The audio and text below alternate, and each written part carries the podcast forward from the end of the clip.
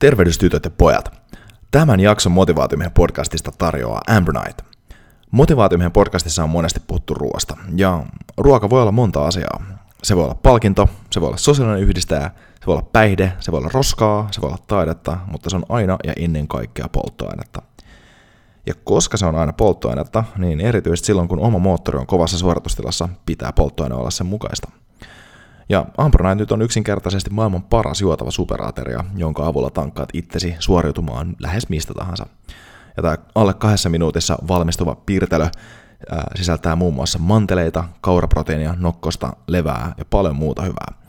Ja mä itse käytän Ambronite esimerkiksi vaelluksella kokonaisvaltaisena ateriana silloin, kun pitää ottaa safka nopeasti ja on paljon kilometrejä tiedossa. Ja myös arjessa ennen ja jälkeen treenien lisää energiaa palautumiseen. Ja nyt Motivaatiomiehen kuulijana saat 25% alennuksen Ambroniten verkkokaupasta, kun käytät koodia motivaatiomies maksaessasi. Eli mene siis sivulle eu.ambronite.com ja ennen checkouttia valitse sieltä Redeem Gift Card Code at checkout ja käytä maksaessasi koodia motivaatiomies. Eli eu.ambronite.com ja koodi oli motivaatiomies.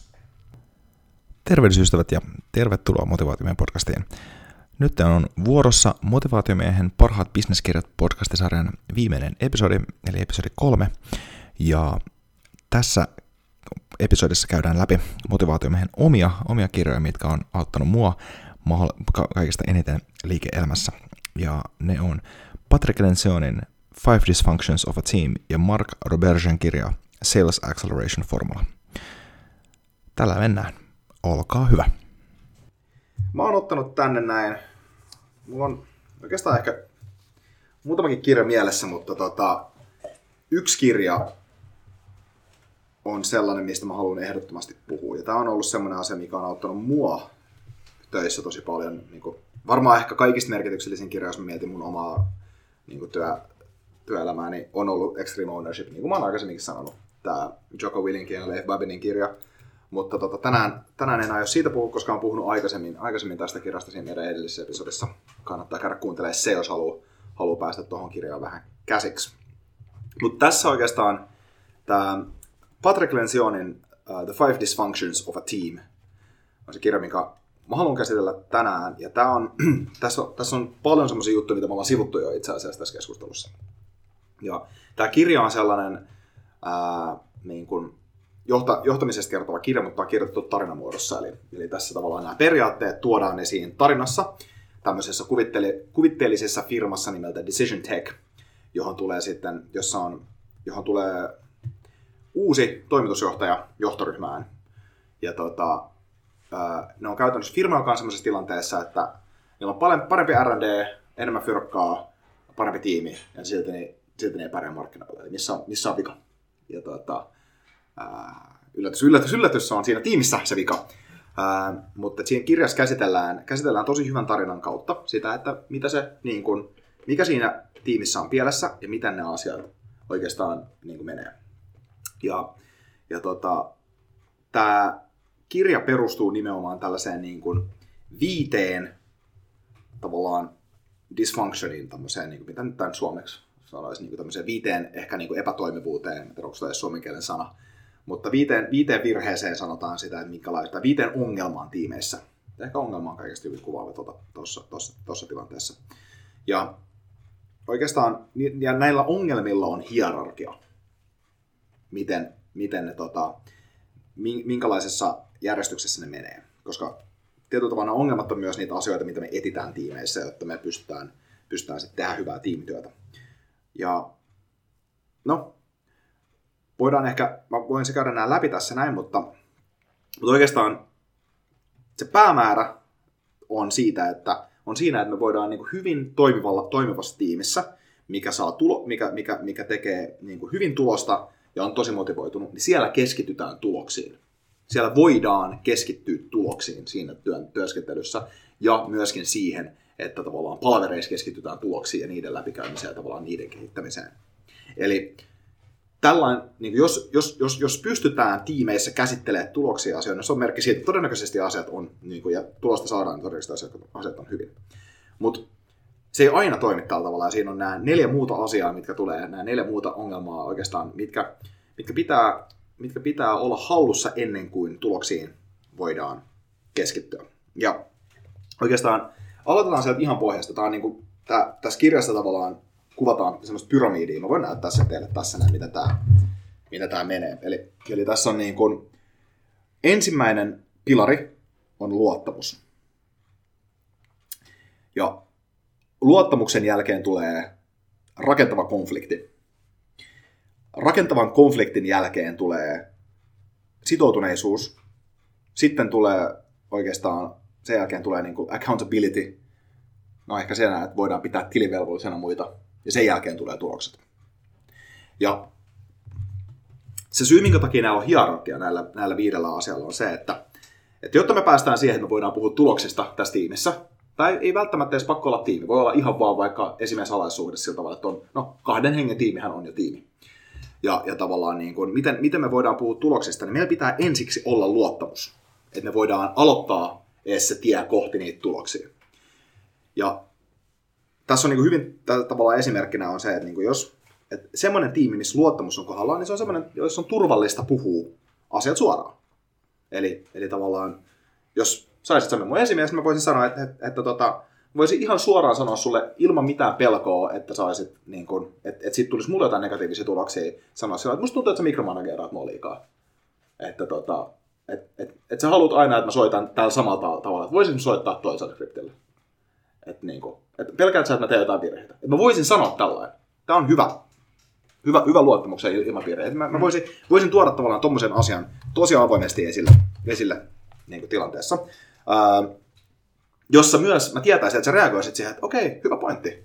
Itse asiassa, joo, ehkä mä oon vaan ollut jumissa tässä niin kuin ehkä omassa ajattelumallissa, että ehkä me voidaan käydä tätä asiaa, niin kuin, ehkä sun on hyvä koettaakin tota.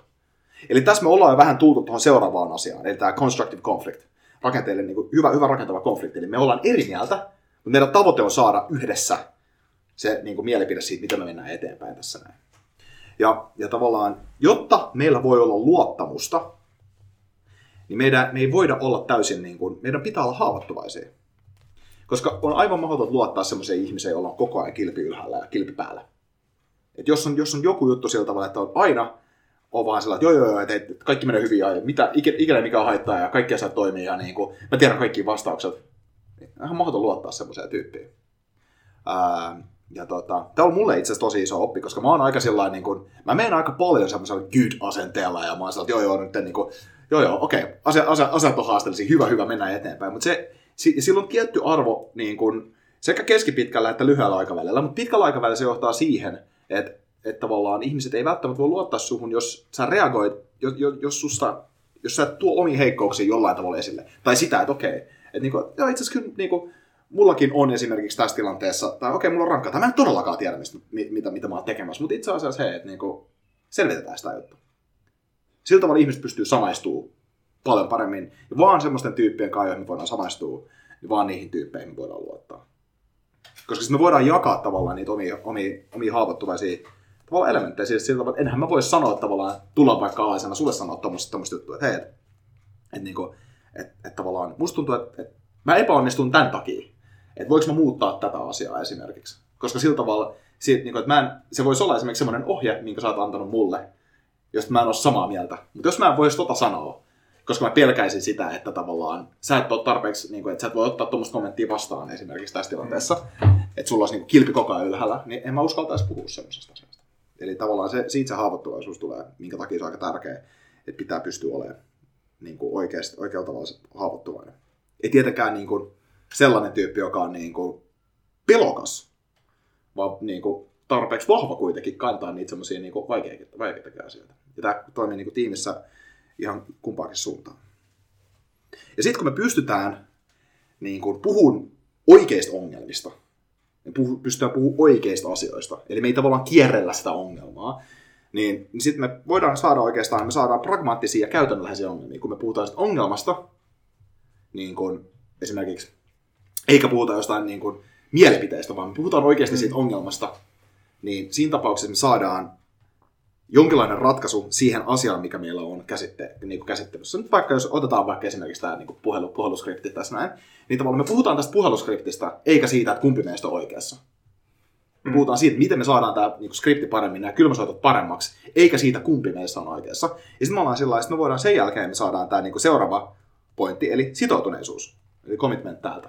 Eli meillä on kummallakin sitten buy-in siihen. Okei, me ostetaan tämä argumentti, että me halutaan saada tämä skripti paremmaksi. Ja itse asiassa, jos me tällainen katsotaan vähän eri kummista, me voidaan kehittää sitä hommaa. Ja sitten kun meillä on kummallakin, että meillä on yhteinen päämäärä, ja kummatkin meistä haluaa tehdä tämän niin kuin asian paremmaksi. Tässä ei itse asiassa meistä kyse, vaan tässä on tässä tiimistä kyse. Niin sitten siinä vaiheessa meillä voi olla niin kuin hyvä tilivelvollisuus ja accountability. Koska sitten, kun me ollaan kummatkin ostettu, että tämä on meidän päämäärä, niin me voidaan vaatia toisiltamme enemmän. Me voidaan vaatia toisiltamme korkeita standardeja. Ja kaikille samat standardit pätee siinä niin kuin semmoisessa tilanteessa.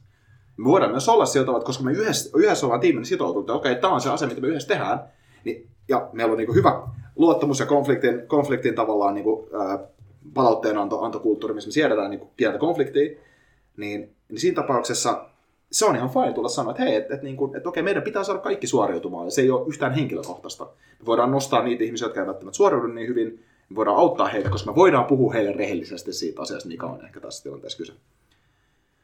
Ja sitten kun on semmoinen tilanne, missä kaikilla on sitoutuneisuus, kaikilla on luottamus, ollaan niin kuin hyvän konfliktin ja palautteenannon kautta, tiedetään mitä, meillä on sama päämäärä.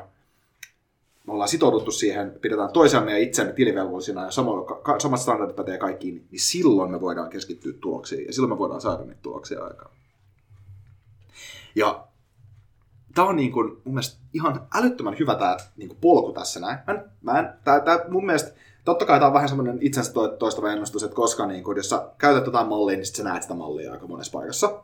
Mutta jotenkin tämä on ainakin mua ottanut ajattelemaan siinä, että esimerkiksi normaalisti, jos miettii vaikka one-on-onea, mitä käy tiimiläisten kanssa tai tällä tavalla, niin monestihan puhutaan tuloksesta. Mutta on ihan hyvä miettiä, että onko noi kaikki 4 asiaa siellä taustalla jo valmiina, että voidaanko me edes puhua tuloksesta? Hei, tästä tuli yksi kysymys mieleen jo. Jos ajatellaan nyt, että me oltaisiin tässä nyt 3 hengen tiimi, ja me ollaan nyt siitä soittotarinasta vähän niin kuin eri mieltä, ja sitten kun meillä on se luottamuksen ilmapiiri ja meillä on se luottamus siellä, niin me kaikki uskalletaan sanoa täysin meidän ajatukset ja jokainen sanoo omat mielipiteet. Mutta mehän voidaan silti olla, niin kuin, että sä näet asian niin kuin, vähän niin kuin tuolla kannalla ja mä näen sen, että se pitäisi olla näin.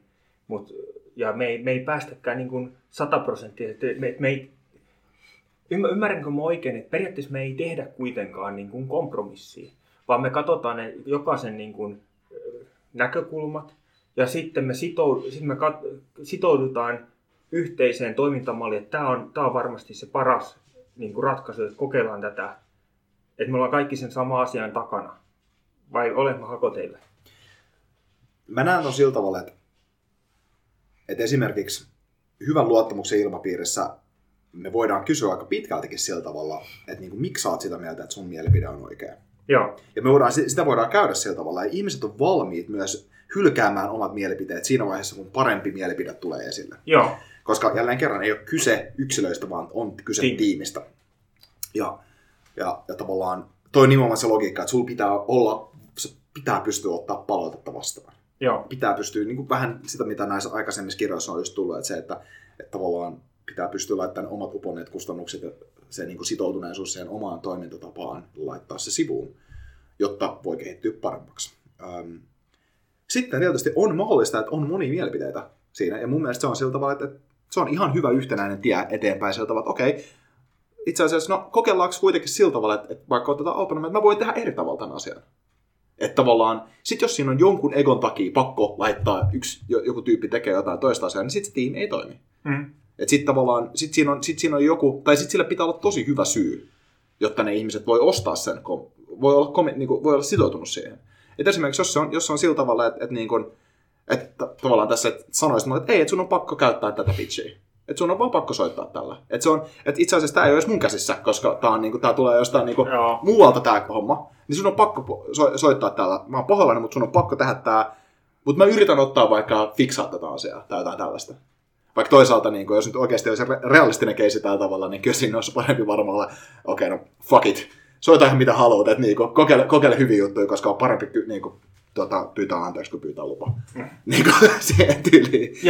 Mutta niin hyvä esimerkki. Niin, ja voihan me tulla, että meillä on monta hyvää vaihtoehtoa. Mä ajattelin, että okei, kokeillaan ekaksi tätä A-hommaa. A- ja B-vaihtoehto, kumpi näistä nyt parempi? Ei tiedetä, otetaan nyt A-juttu ja mennään kaikki täysin tämän kanssa. Ja okei, se toimista ei toiminut ja sitten otetaan B. Nimenomaan. Ja silloin kaikki voi olla committoutunut siihen, että okei, eka A, katsotaan tulokset. Okei, B, katsotaan tulokset. Joo. Hyvä. Eli pystytään puhumaan tuloksista silloin, kun on sitouduttu siihen. Vaikka tavallaan oltaisiin eri mieltä jostain asiassa, mutta jos ollaan sitouduttu, että tehdään tämä asia yhdessä, niin sitten me pystytään tavallaan niin kuin iteroida sitä asiaa ja viedä sitä asiaa eteenpäin. Mutta mä näen tämän mallin niin kuin tavallaan silleen, että tavallaan se, niin kuin se tulos... Mistä toi ääni tulee? Se tulee ulkoa. Okei. Tulokset on tavallaan niin kuin, tietysti niin kuin seurausta siitä kaikesta hyvästä tekemisestä, mikä tuossa on ollut. Että tavallaan... Jos noi niinku pohjana, niin eikö silloin niinku tavallaan sitä tuloksista pysty puhua niinku avoimesti ja myös tavallaan niin, että pystytään olla puhumatta niistä tuloksista, että mihin se keskittyminen tulee niin kuin suunnata. Kyllä, mun mielestä tuo malli osoittaa aika paljon sitä nimenomaan, että varsinkin pystyy katsoa omaa, niin kuin, tai pystyy katsoa tiimityöskentelyä tai parityöskentelyä sillä tavalla, että okei, että mikä on tietyllä tavalla, koska tämähän on tavallaan just sellainen asia, että tuossa voi katsoa, että tuon tiimityöskentelyn pullonkaula tulee johonkin toiseen kohtaan. Että mitä meidän pitää diilata? Mikä on se tärkeä asia? Nyt keskittyy tietyllä tavalla. Et koska nyt kaikessa bisneksessä niin tulos on se, mistä puhutaan. Koska meillä on joku päämäärä, mikä me halutaan saada aikaan.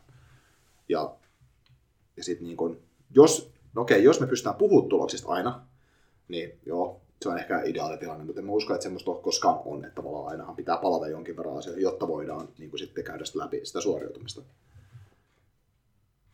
Tässä oli kyllä ihan mahtavia kielikuvia, että tavallaan niin kuin, että mikä aikaan saa luottamusta, se, että sulla ei ole kilpi päällä, meillä ei ole sitä suojausta siinä päällä, että sä et oikeasti uskallat nojata niihin muihin ihmisiin. Se oli ihan mielettömän hyvä, plus tämä, että vain niihin... Niin kuin, voidaan luottaa, joihin me samaistutaan.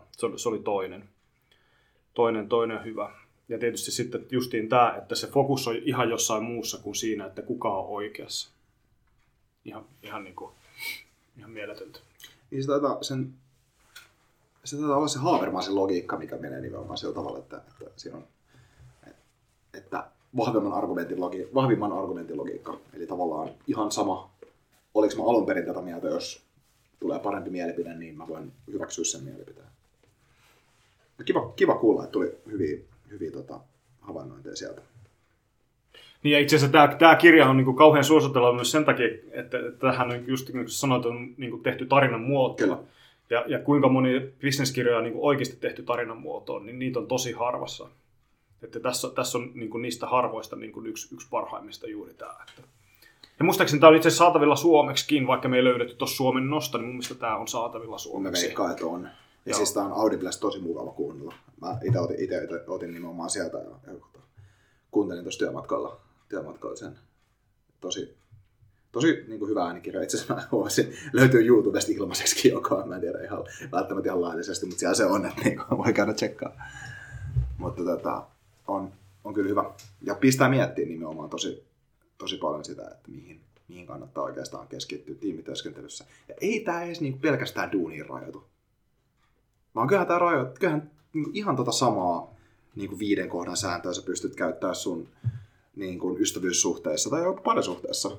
Jos sulla ei ole luottamusta ja sulla ei ole hyvää konfliktia, niin sulla voi olla commitmenttia, eikä sulla voi olla tilivelvollisuutta, eikä sulla voi olla, että sä et voi puhua oikeista asioista. Jos sä et voi luottaa johonkin toiseen sun ystävään tai kumppaniin. No miten sä oot nyt töissä bisneksessä, niin miten sä oot tämän kirjan kautta, niin miten sä oot jotenkin, mihin sä oot kiinnittänyt erityistä huomiota? Mikä on ollut sellainen, mikä on toiminut tähän asti tosi hyvin, tai mitä sä ajattelit, että voisit lähteä muuttamaan, tai mitä sä oot ehkä kenties jo muuttanut? No sinänsä mitä heti kun mä luin tämän, niin jaan kyllä niin tämän ilosanomaan koko meidän esimiesporukalle, ja vedettiin meidän myynnin esimiesporukan kanssa sparraussessio itse asiassa tämän aiheen ympäriltä, ja siitä tuli aika paljon. Mä luin samalla ton Mark Robergen kirjan Sales Acceleration Formula, joka oli tosi hyvä kirja myös. Siinä oli vähän kanssa näihin niin kuin myynnin johtamiseen liittyviä hyviä vinkkejä. tavallaan se meni tosi hyvin yksi yhteen tämän kanssa ja siinä oli niin kuin, me sparrattiin vähän meidän tavoitecheckejä, miten me voidaan tehdä niistä vanhempia tavallaan tällaisia juttuja, mutta niin kuin henkilökohtaisella tasolla mä oon huomannut sillä tavalla, että nimenomaan mä oon pyrkinyt olemaan haavoittuvaisempi ja mä oon pyrkinyt olemaan myös sillä tavalla niin kuin, nimenomaan näkee sen konfliktin arvon ja sen kärsivällisyyden arvon myös niiden konfliktien läpikäymisessä. Et sillä on oikeasti tosi paljon arvoa, jotta ihmisillä voi olla sitoutuneisuus siihen asiaan, mitä sä oot tekemässä, mihin te ootte tiiminä menossa. Jos asioita ei voi käsitellä yhdessä, niin ei ihmiset osta niitä. Siinä ei ole buy-inia siihen juttuun, varsinkin muutoksiin. Et se ei ole pelkästään teatteria. Tai niin kuin, ei se ole teatteria tavallaan sillä tavalla, että asioita tuodaan koko tiimien käsittelyyn tai agendalle. Ja joo, kyllä on semmoisia tilanteita tietysti, missä esimerkiksi johto jossain tilanteessa tekee semmoisia unilateraalisia päätöksiä. Niitä tapahtuu sillä tavalla. Mutta niihin ihmisten pitää ostaa ne, ja niitä pitää selittää, ja niitä pitää kertoa, ja niitä pitää saada antaa palautetta, ja pitää ottaa sitä konfliktia. Että niin kun, vaikka eihän yritysmaailma on demokratia, niin silti se on tärkeää, että siellä on tavallaan semmoinen ympäristö, missä voidaan käytännön ongelmiin ja isoihinkin ongelmiin, niin niistä voidaan puhua avoimesti. Ja niistä voidaan puhua sillä tavalla, niin kun, että kaikki ihmiset on valmis ottaa sitä vastaan. Ja tietyllä tavallahan niin kun, tämä palautteen antaminen tasan kumpaankin suuntaan. Eli sun, jos sä haluat antaa palautetta tai jos sä haluat saada palautetta, niin sun pitää pystyä antaa sitä. Ja sun pitää olla valmis ottaa sitä. Ja sun pitää olla valmis antaa ihmisille palautetta myös siltä pohjalta, että itse asiassa että se palaute, minkä sä annat, niin ei välttämättä itse asiassa pidä paikkaansa. Että sä oot havainnut jotain, mutta itse asiassa asia olikin toisin tai jotain tällaista. Eli siinä on hyvä olla tavallaan siinäkin pointissa. Että esimerkiksi, jos mä antaisin nyt tässä puolella esimerkiksi, että niinku, tämän homman, että mun mielestä tämä niinku, homma on parempi, että tämä on vähän vanha-aikainen tämä sun spiikki, vaikka mitä sä oot käyttänyt ja mitä me lopetellaan. Niin tavallaan sitten sä voisit sanoa siltä siinä, että okei, hyvä pointti, mutta ootko kokeillut soittaa sillä tarpeeksi monta kertaa? Mm. Esimerkiksi tällä tavalla. Mun pitäisi olla, no itse asiassa mä oon vaan soittanut 10 puhelua. Niin, tässä tappas 50. Ja sitten mä voisin huomaakin sääkin, että katoppa muuten, olet oikeassa. Tämä on ehkä syy, minkä takia tämä juttu on täällä näin. Joo. Eli sitten olisi luottamuksen ympäristö, missä tällaista voisi puhua tai jotain tällaista. Mutta tämä niinku, on mun mielestä ehkä ihan, niinku, tää on hyvä ihan kenen tahansa, vaikka tämä on niinku, tituleerattu tällainen niinku leadership fableksi, niinku, leadership-kirjaksi tämä kirja. Niin, no, johtajuuskirjallisuus mun mielestä on ihan kenelle tahansa tärkeät kirjallisuutta lukea, koska se on niin nimenomaan itsensä johtamisesta on niin kuin hyvin pitkälti on kyse. Jos sä et voi johtaa itseäsi, sä et voi johtaa muita. Kyllä. Ja tämä kirja tuo siitä niin kuin tosi hyviä esimerkkejä. Ja niin kuin itse nimenomaan pyrin olemaan haavoittuvaisempi ja ottaa sitä konfliktia. Ja nimenomaan sitten kanssa sitouttaa ihmisiä niihin asioihin, mitä yhdessä tehdään. Ja oikealla tavalla. Eikä myöskään niin kuin ohittaa noita asioita. Koska se on helppo mennä suoraan tuloksia. Mutta sen takia ehkä, varsinkin kun ihmisten kanssa keskustelee, niin oikeasti kannattaa kysyä se kysymys, että miten menee ekaksi. Ja sitten olla hyväksymättä semmoista vastausta, että ihan ok tai fine. Koska sitten ne ei välttämättä oikeasti luota suhun, että ne voi sanoa sitä asiaa, mikä on oikeasti, että se voi olla joku pielessä. Ja sitten tavallaan niin kun, ehkä siinä pitää käydäkin se niin kun trust conflict, commitment asia, accountability asia, että voidaan puhua sitten siitä oikeasta asiasta, mistä ollaan puhumassa. Varsinkin, jos on jonkinlainen ongelma tiimityöskentelystä tai parityöskentelystä jossain tämmöisessä.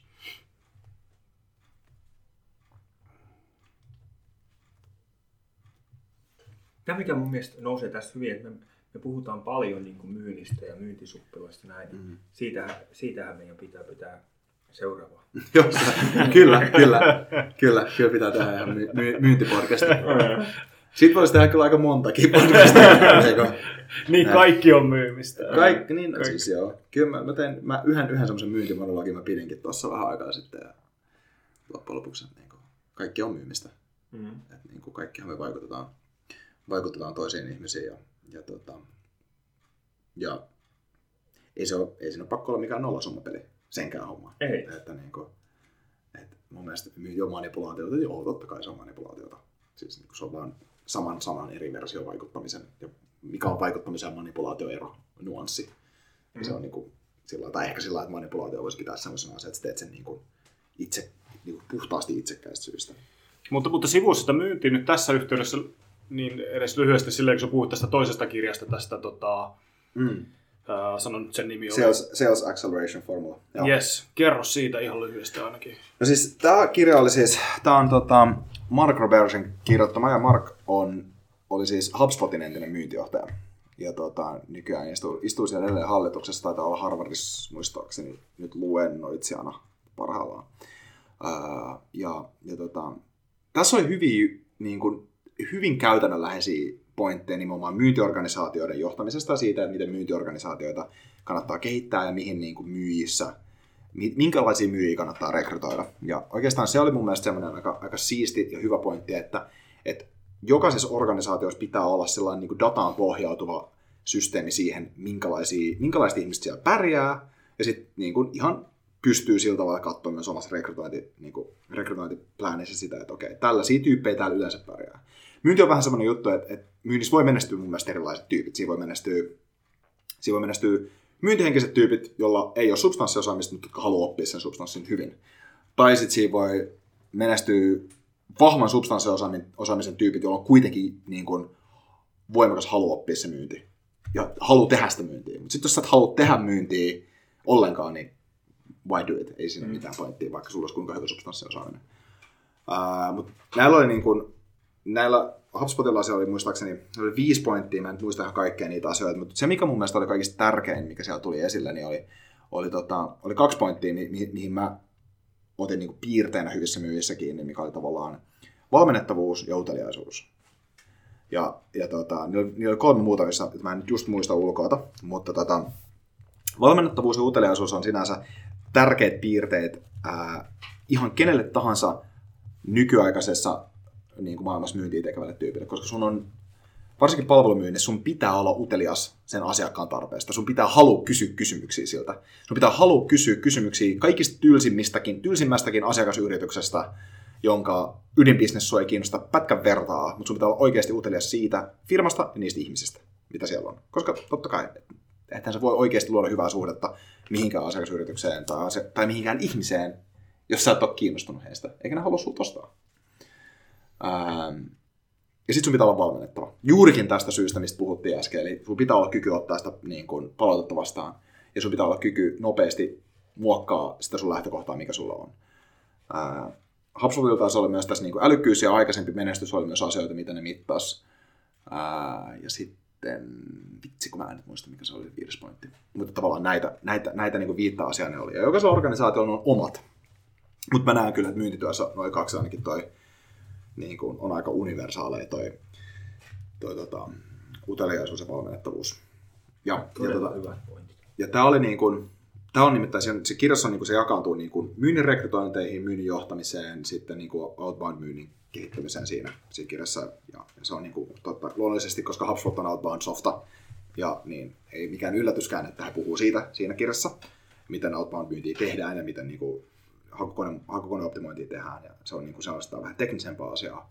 Mutta sitten myynnin johtamisessa oikeastaan siinä oli 2 hyvää pointtia. Siinä puhuttiin nimenomaan, että myynnin johtajan pitää olla coacher.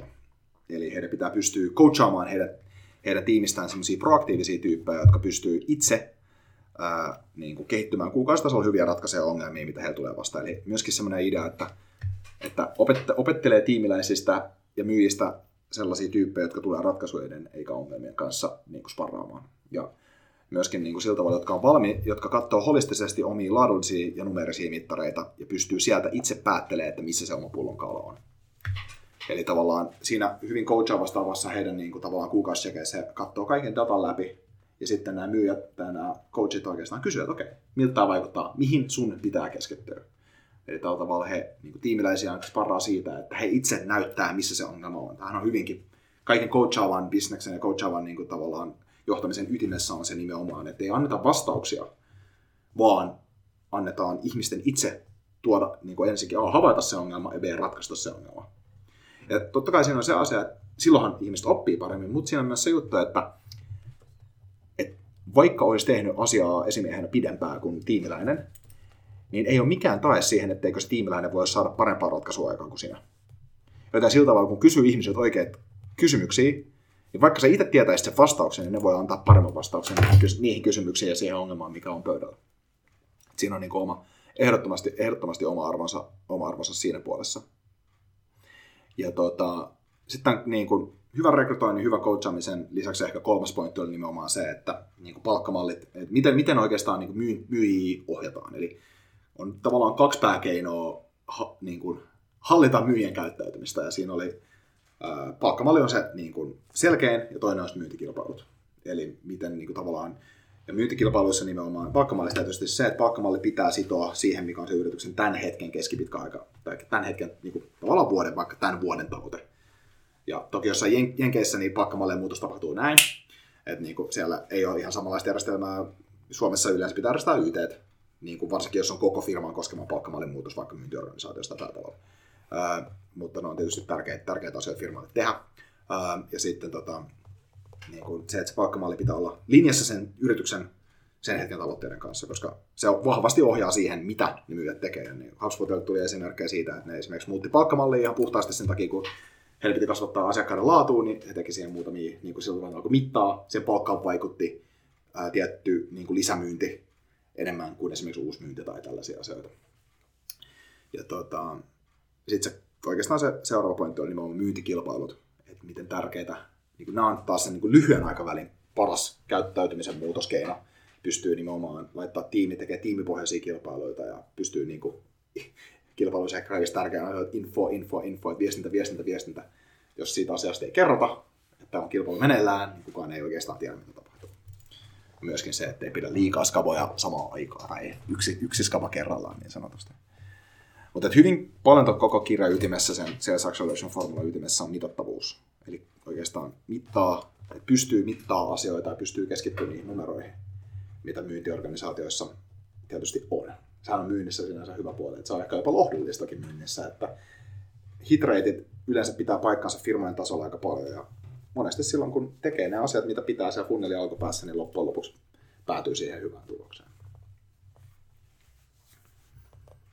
Ehkä siinä tuli toi Sales Acceleration Formula tiivistettynä. No hyvinhän sä muistat siitä. Ihan mahtavaa, mulla on se pitää kuunnella. Niin, se pitää kuunnella, joo. Ilman muuta. Kuunteluhan on uusi lukeminen. Joo, kyllä. Sitä on ennenkin tässä sparrattu, että kyllä mä ainakin niinku, no mä hyvin usein ensin kuuntelen ja sitten kun se iskee, niin sitten mä saatan vielä lukea. Ja sitä paitsi se kuuntelu on, just oli uutinen jossain, että kuinka paljon niinku se on lisännyt kirjojen kuluttamista, kun rekkakuskit ja kotiäidit ja kaikki muut kuuntelee. Niin. Miksei me muutkin? Niin. Ja se mulla on tuo kirja kummaskin muodossa, niin kuin sellainen. Just näin. Että mä kuuntelin sen ja mä tilasin sen. Mä niinku kuuntelin sen yhdessä päivässä ja sitten tilasin sen heti saman päivän iltana. Ja sitten niinku laitan hommia käytäntöön aika nopeasti. Että sitten se on niinku hyvä olla fyysisessä muodossa, että voi niinku referoida siihen siltä. Audiokirja on vähän vaikeampi. Tällaista. Hyvä fiilis. Nyt on kyllä taas niinku sienenä saanut teiltä herroilta aika älyttömästi hyviä pointtereita. Ja tämä on kyllä aina hyvä itsekin näitä omia kirjoja käydä läpi ja puhua, koska se on niin kuin paras tapa oppia on tavallaan opettaa tai tuoda ne asiat esille vielä uudestaan, niin sitten niin kuin saa ajassa näytyä niitä ehkä fiksumpaan muotoon.